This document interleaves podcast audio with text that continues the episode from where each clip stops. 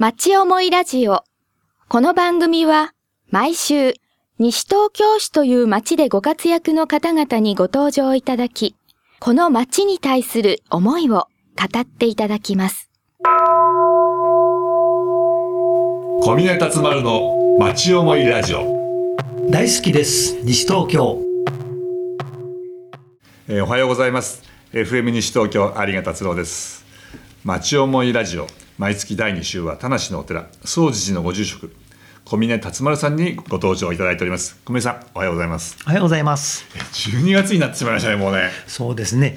もうあと残すところ2週間少しとなりましたけれども、ね。はい。もう早いですね。ね有賀さんは今年1年ええ。振り返ってみまして、はい。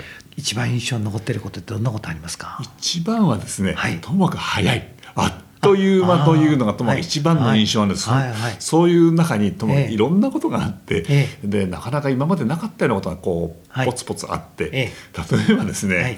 あの僕割と車好きで、ええ。好きですけどもあのあんまりこう細かいメンテナンスとかケアしなくても、ええ。なんかうまくいってたんですね。非常に、あのえーうまくいって故障も少なくて、ええ。ええ。ええ。えー例えばバッテリーも長持ちするとかね、ええ。結構なんか僕はついてるなと、はい。い、つもはいはい。はい。ええ。ところがですね今年2件。会社の車、から自分の車、はい。両方とも車検があったんですけども、会社の車を まず最初にですね車検通そうと思ったらとっても修理がかかると。ええ。このままじゃ乗り続けられないからあとても額が高いとはい。言われてどうしようかと、はい。こう悩んで変えようかなってしながら結局最終的にはやっぱりあの車検をもう一度取ってはい。また乗ることにしました。ああそうですか。ところがあのうちの方の車はですね、え。えーすごくもっとかかるというなんかちょっと少しあのあの故障がずっとしたところがとうとうダメになっちゃうみたいでとうとう手放すことにして、ええ。ー新しい車を探して、はい。というようなことがありました。あそうですか、じゃあもう来年はあの車がより一段とさらに飛躍してあれですね安心して乗れるような、いろいろまあ安心しちゃいけないぞと、あのちゃんとチェックするはチェックしようと、それでまあ物を大切にしようと。いうえようなところをなんとなくねこう思いましたねこの車のことで。そうですか、はい。そうですね。小宮さん今年一年はいかがでしたか？いや私はまあ毎度のことなんですけどまああの今年も大変まあ忙しい日々が続きましたけど、まあさらに今年になって改め新たなはい。いろんなさらにただでさえ忙しい上にいろんな役職がですね。そうです。あのあの就任することになりまして、ええ。ーこれからより一層一段と忙しい日々を生活をしていく中で、はい。自分がその中でいかに体調を整えていくように、ひこ心がけなきゃいけないか、はい。気持ちの持ち方とか、うん。日々の生活とかそういうことを改めて真剣に考えさせていただく年になりました。ですから新たな出発だと思って、えあのまたじっくりと腰を落ち着けてですね、ええええ。あの自分の歩みを振り返りながら、はい。来年さらに飛躍できますように心身ともに充実できますように、間違ってもノックダウンされるようなことがありませんようにですね。あの頑張っていきたいと思っております。はい、あの今日もよろしくお願いします。はい。よろしくお願いします。えー小森さんあの、は最初のオープニングでいろいろあの、ええー役職がね、ええ。増えてらっしゃるって、はい。はい。もうこの今年になる前からいろいろ小森さん普段からいろいろお忙しい中にさらに、はい。えっ、とえっ、とロータリークラブ。えそうです、一番あれですか？大きいのはロータリークラブですか？えロータリークラブは役員の任期が1年ですので、はい。来年の6月までですね、はい。大きな事業もおかげさまで、あのちあの着実に進んでくれて終了することができて、はい。まあ、あと、えー一つ大きな事業は、はい。あのロータリークラブとしては来年の2月の下旬に、はい。あの田無の駅の南口のキラットにおいて、はい。あの西東京市の,、はい。あの小学生の児童の版画展児童版画展がありますですね、はい。えーそれを2月の下旬からはい。3月初めにかけて行いまして、えー西東京市のいろんな、あの会の協賛をいただいて、ええ。ーそれで進めていくわけですけど、まあ、あのそれが終われば、まあ、一段落というようなことでございますが、その他、ええ。あのだいぶ前からあの、まあ、文区長会長を務めておりますあの保護司会の方とかですね、あとはまあえー8月の今年は26日付で、はい。あの府中の刑務所の教会士という局、役職につきましてですね、えーこれはあの、まあ、どの程度忙しいかことかっていうことは、まあ、これからあの、うんいろいろと取り決めでもって決めていきますけども、まあ、自分の都合のつく日にちを選びながら定期的に、まあ、府中の刑務所の収容者の方に、あのお話をしていくというような役目もございますし、ええ、普通の人にできることではない、ね、大変な、まあ、あの宗派のですね、はい、あのご推薦をいただいて、はい、あのつかつかせていただいたわけですけれども、はい、あのちょっと忙しいっていうだけじゃなくて、はい。え、その中身もすごくあのそうですね。そう簡単にできることではないことを、まあ、あのやってらっしゃると,、はい。えーと、さらにはまだありますよね。あとはあの一番大きなのが、私どものこの宗派真言宗地産派というのは全国約60教区に分かれる、はい、60のですねそう場所に場所に分かれて北海道から九州まで教区に分かれてるんですけど、はい、東京は5つの教区に分かれておりまして、はい、はい、東西南北東部教区南部教区西部教区そして東西南北と多摩教区と、ここは多摩教区と多摩地、うん。多摩多摩の教区には55か所お寺がありまして、はいはい。えー、東は武蔵野の武蔵野市からそれから西は八王子市にもかけてですね、はい、ですから高尾山そしてまた、はい、えー、高畑不動尊とかですね、はい、大きなお寺も、はい、あの大本山別格本山もあります。そうした、あの教区の中の教区長というですね、役をに就くことになりましてこれは宗派の中の、えー、て言いましょうか。あのその多摩地区のにおける、そのえー、真言宗地さんあの一つ、まあ、あの宗務司書のような形になりますね、はい、でその司書長でもあり、はい、それからまたその玉教区を代表してのその、まあ、議員のえ議員そうですね、全体の議員のような形ですね。ですからその教区の代表者がそれぞれ1人ずつ60人で宗派の議会があるわけですから、その代表の教区代表の議員にもなって。日本全体60人の中のそうですね、はい、議会にも行かなきゃいけないということで非常に大きな責任がありますですね、はい、まあ行政立法両方の代表というこの多摩地区の代表になったということで、まあ、日頃のいろんな事務的な作業もございますので、なかなかそういう意味では事務処理からあの議員としての意見を述べることから、まあ、いろんな意味で、あのいろいろと責任も重大になってまいりますけれども、まあなんとかこれは任期が4年間という長い4年年間ですが、はい、あのそれこそ京都の本山の方に行く機会も増えるかと思いますけれども、はい、まあなんとか無事に任期を全うできますように頑張りたいと思っております。はい、はい、ただでさえお忙しいの人もやって、ますます、ね、あのお体を本当にねケアする間もないような状態だとは思いますけども、はい、頑張っていただいて、はい、年末もねあの多分またいろいろお忙しいと思いますけども。そうですね。早いもんであの今年も残すところあとわずかとなりましたけど、まあ、年末の恒例の行事もですね、はい。えー、12月の22日22日。当時の日に行われます、星祭りですね、はい、これ星祭り。これはあの、真言宗の宗祖弘法大師様が、はい、あののお言葉によればあの除病延命病気を除いてあの長生きできるように。病病気、はい、病気にかからないで健康に長生きできるように、はい、それからあの災いを取り除いて福を招いていただく、うん、えあの受災承福というですね、はい、えそのためにはこの星祭りのご祈祷というものが一番優れているというふうに収束公募大師が言っておりまして、はい、えまあ、私どものいわゆる星ですよね。星祭りの星というのは、はい、あの天体。つまり天体の運行とですね、天体のが進む運行と、私たちの人生というもの、いろんな人間の生活の流れその人生というのは密接な関係を持っておるというふうに言われましてですね、まあ、それはあの物質文明が進めば進むほど、はい、ますますこの日常生活と切り離すことができないそうした問題になっておりまして、はい、まあ、星祭りはそうしたあの天体のですね、あの太陽系の宇宙の9つの惑星と、はい、そのそれに属している星と、まあ、その星に対する信仰でまあ、あの人類最高の宗教行事と言われてまして、まあ、星祭りというといろんなところのお寺の星祭り、星祭りっていうふうにあの、電車なんかでですね広告がありますけど、あのよくテレビでニュースで参加あの行われますのは、あの京都のですね、阿言宗の阿言の星祭りっていうのはですね、あのことも、はい。まあ、いろんな宗派のやり方でやっておりますけれども、うん、まあ、そうした天体の、はい、えー、運行と私たちの人生との関わりから、はい、そうしたもので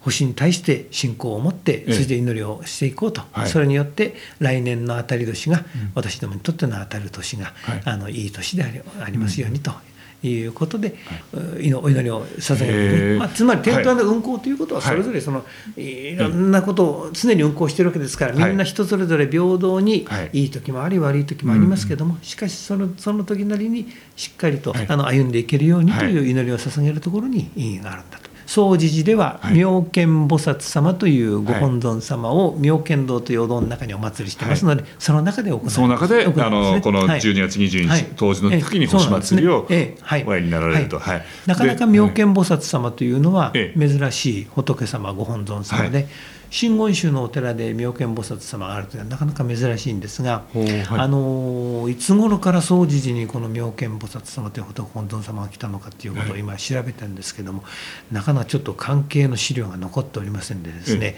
ええ。ー、ちょっとその辺は確かに不明なんですけれども、主に日蓮宗などのお寺にですね妙見菩薩様は多いようでございます。はい、はい、であの私どもはそれを本尊様のみならず向かって妙見堂に入りますますと、向かって左側に妙見曼荼羅という曼荼羅を作りましてですね、えこれはあのあの平成に入ってから作ったもんですけれども、これはまた非常に素晴らしい。ですね。あの、あの去年ちょっと見せていただきまして、あのそれぞれ十二支の干支のですね、あの仏様をお祭りして、えー、非常にユニークな形で作っております。それであの、えー、色も星空といいますか、はい、あのちょっと濃い青の背景に、またそのいろいろな、あのあれは、えっと、仏様がいらっしゃって、それから星がこう輝いたりとか、顔があの、ね、干支の動物で出したりとか、い。ろいろなんかこう夢というかその本当に天体の運行と我々というのをこうなんかつないでくれそうな。なんかこう空気がこう伝わってきますよね。そうですね。昔あの船が航海するときに星の光を頼りに船が行ったと言いますよね。はいはい、すなわち見える先をしっかりと行き先をしっかり見る。うん、そしてあの目の眼病、はい、目の病気に特にそのその効くという眼病平癒という祈りをですね捧げるにはあの目が良くなりますようにっていうにはそのあの妙見菩薩様が一番あの妙見菩薩様というのはあの北極星を神格化した仏様でありますのでそうした意味では星の光によって導いてくださる、ね、そうした意味であのえー、目の病気を治していこうという祈りを捧げるには、はい、えー、そうした意味でご利益のあるご本尊様であるというふうに言われておりますですね、はい、お葬式とかご法事とかそういう時とは違ってですね、はい、やはりご祈願祈りを捧げる、はい、え災いなく進んでいくことができますようにご本尊様の慈悲を一ついただきたいというような内容のもので、はい、一心にお祈りいたします。一心に体が丈夫になるようにお祈りいたしますよ、うん、一心にうちの中があの家内安全をなりますようにお祈りしますよという、そういうあの祈りのこもったお経をあげます、うん。はい、その、星祭り用に用意されてるお経でいらっしゃるんですか、それともそしてあの星祭りの,、あの仏様のご神言というものを、はい、そそこでお唱えするわけですね。ですからえ、はい、ですからあの妙見菩薩様のご神言ですとか、はい、そうしたものをお唱えして、はい、祈っていくということになります。その、そうするとそのお経の中には、先ほどおっしゃってられたような天体の運行であるとか、うん、我々の生き方とか、そういったようなこともなんかこう含まれるようなこう意味があるんでしょうか。そうですね。あの私どもの祈っているあの神言というのはそのご本尊様のあの徳というんでしょうか、はい、あのご本尊様の特性をお徳をたたえる。お本尊様のお力をたたえるですね、はい、文句でありますけれども、はい、えー、さらにあのそうしたあの長いお経になるとそうした意味合いも含まれているお経もある,、あるというようですね。はい、あの僕らはその詳しく意味がわからないけども、あそこのお唱えされているお経でこう、ね、このその場のこうなんかこう引き込まれていくっていうのはすごく、ええ。中身わかんないですけどもこう引き込まれていくっていうのはなんかちょっとあのああいう場がいいですね。真剣に清らかな心でお祈りを捧げるというところに一つの大きな意義があると思います。はい。はい、じゃあの私もあのまた星祭りちょっと参加させていただいて、はいはい、あのちょっとまたマンダラを拝見したりあのお経を聞かせていただきたいと思います。そうですね。12月の22日当時の日でございます。時間は何ですかえ午後の2時からでございます。はい。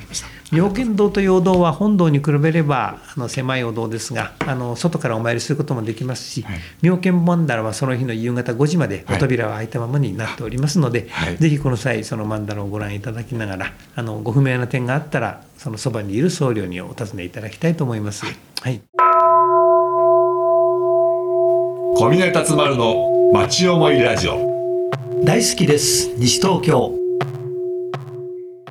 小峰さんまた、あのはい。はい今月もあの、はい。仏教から出てきた言葉で、はい。まあ普段に僕ら一般的に普通に使っているけれども、ええ。これはもともと仏教関連仏教から出てきた言葉なんだよ、はい。ということで、あのお話しいただいてますが、はい。今月は？今月は所得という言葉ですね。所得って、ええ。あのおお金の所得。そうですね、はい。所得倍増とかですね、あはい。ええ。ええ。何々何々の、うん、所得しますよというあの、はい。所得しましたという、一般にそうしたあの財産やものにものをですね使う言葉ですよね。ええそね。それがこれが、えに。ええもともとその,、あのサンスクリット語のはい。ウパラブディっていうですねウパラブディ。あるいはウパラブダという言葉の簡約語だっていうんですね。へえはい。ええ。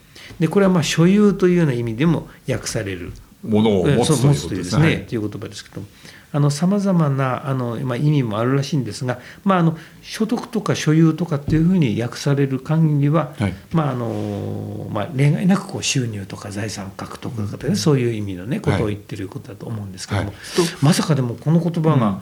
そうしたサンスクリット語が言語だというふうには存じは知りませんでね本当は驚いたんですけど私自身も驚いてるんですけども。とい。うことはそのその、えっとウッパーラップディって言葉を、ええそうですね。と否定するという意味で出てくるんでしょうか？その仏教の中ではこういうことで。そうですね、あのまあ、お坊さんの生活の中ではですね、はい。特に南方の仏教南方のお坊さんは、はい。あの自分たちで働いて、えー収入を得てはいけない、はい。それから自分たちで大きな財産やあのお金を持ってそれで物を買ってはいけない、うんはい。すなわち自分たちはあの本当に身を覆うだけの、き最低限の着るものを持って、はい。それで行を重ねていろんな方々からの,、あの托発、はい。あの世辞記によって、はい。あの食べさせていただいてうん。生活しなきゃいけないということになりますから、やはりあのあまり大きな財産あまり大きなお金を持つということによって、えーそういうものが目の前にちらついてくるとやはり本来の意味の修行にの妨げになるというようなことから、えー逆にそういうものは持たないという意味からでを強調する意味でですね、はい。昔はそういうのインドでは使われているのかかもしれませんですね。はい。これはあくまでもええ想像ですけれども、え。まあ、あの財産とかあの収入とかという意味なんですけれども、やはり物を持つ、うー物を得るすなわちえーそれは単なる物質的なものだけじゃなくて本当に人間として大切なものをこれから持っていこうとはい。いうような意味でですね、あーはい。この言葉をですね、はい。自分に理解していきまたあの、意識していきたいと思いますですね。物とかはい。物質的なものだけじゃなくて、ね。ええええ。ーとある意味の心の部分でそうそうですね。そういう大切なものをそういうものを持ちましょうと。それは、はい。えー所得っていうかそういう言葉がはい。はい。あって、はい。自分でそういうのを持ってもいいとその心でそのそうですね。人に施すとか、自分がもっと感謝をするとか、えー、となんだろうなそうですよ。りよく思えるような心は持ちましょうと。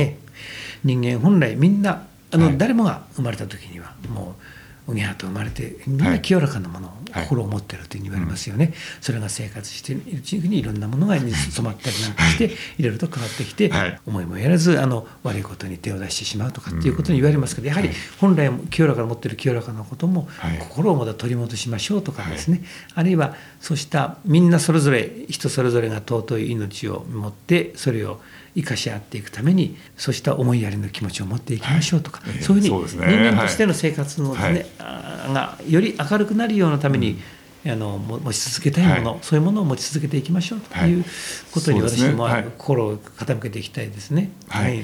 その部分がこう、分かるとはい。いいんですが、はい。なかなかさっきのお話でその、えー、と布切れ1枚あればというところまでですねなかなか一般の人間はそこまでこうなかなかそういかないですもんね。インドの修行僧とははい。の生活というのは今できないわけですから、はい。現代生活に即して、はい。あのその心をですね引き継いでいくにはどういう形にええ。してやりいいのかということで、えー常に頭に入れながら、はい。あの日々努力していきたいですね。はい。忘れてはいけないことですよね。そうですね。はい。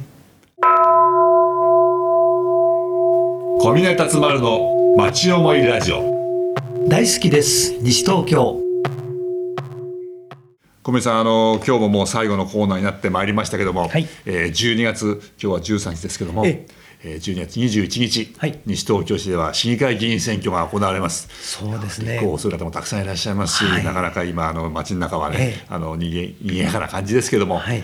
あの年末ですけれども皆さん投票にぜひ行っていただいてこの街のこれからをちゃんと考えていただければなというふうにええ。思っています。え。で FM 西東京では、はい。投票率昼間からね、はい。このどのぐらい投票されてるかっていうのも、ええ。こう多分1時間ごとに発表できると思いますが、はい。発表をしますが、はい。えー最終的に夜は、はい。えー開票速報をしますので、えーぜひ FM 西東京をお聞きいただいて、はい。どなたが新しいこの街をこう、はい。一緒になって考えていく代表の選手なのかと、はい。決まったかっていうことをぜひお聞きいただきたいなと思ってます。お寺の方もでも年末は、そうですね。あの恒例の大晦日の除夜の鐘。あはい。はい。え。え。これはあの受付がえ。毎年と同じような、えー夜の10時30分から10時30分は、はいい。境内のテントの中で行います。はい。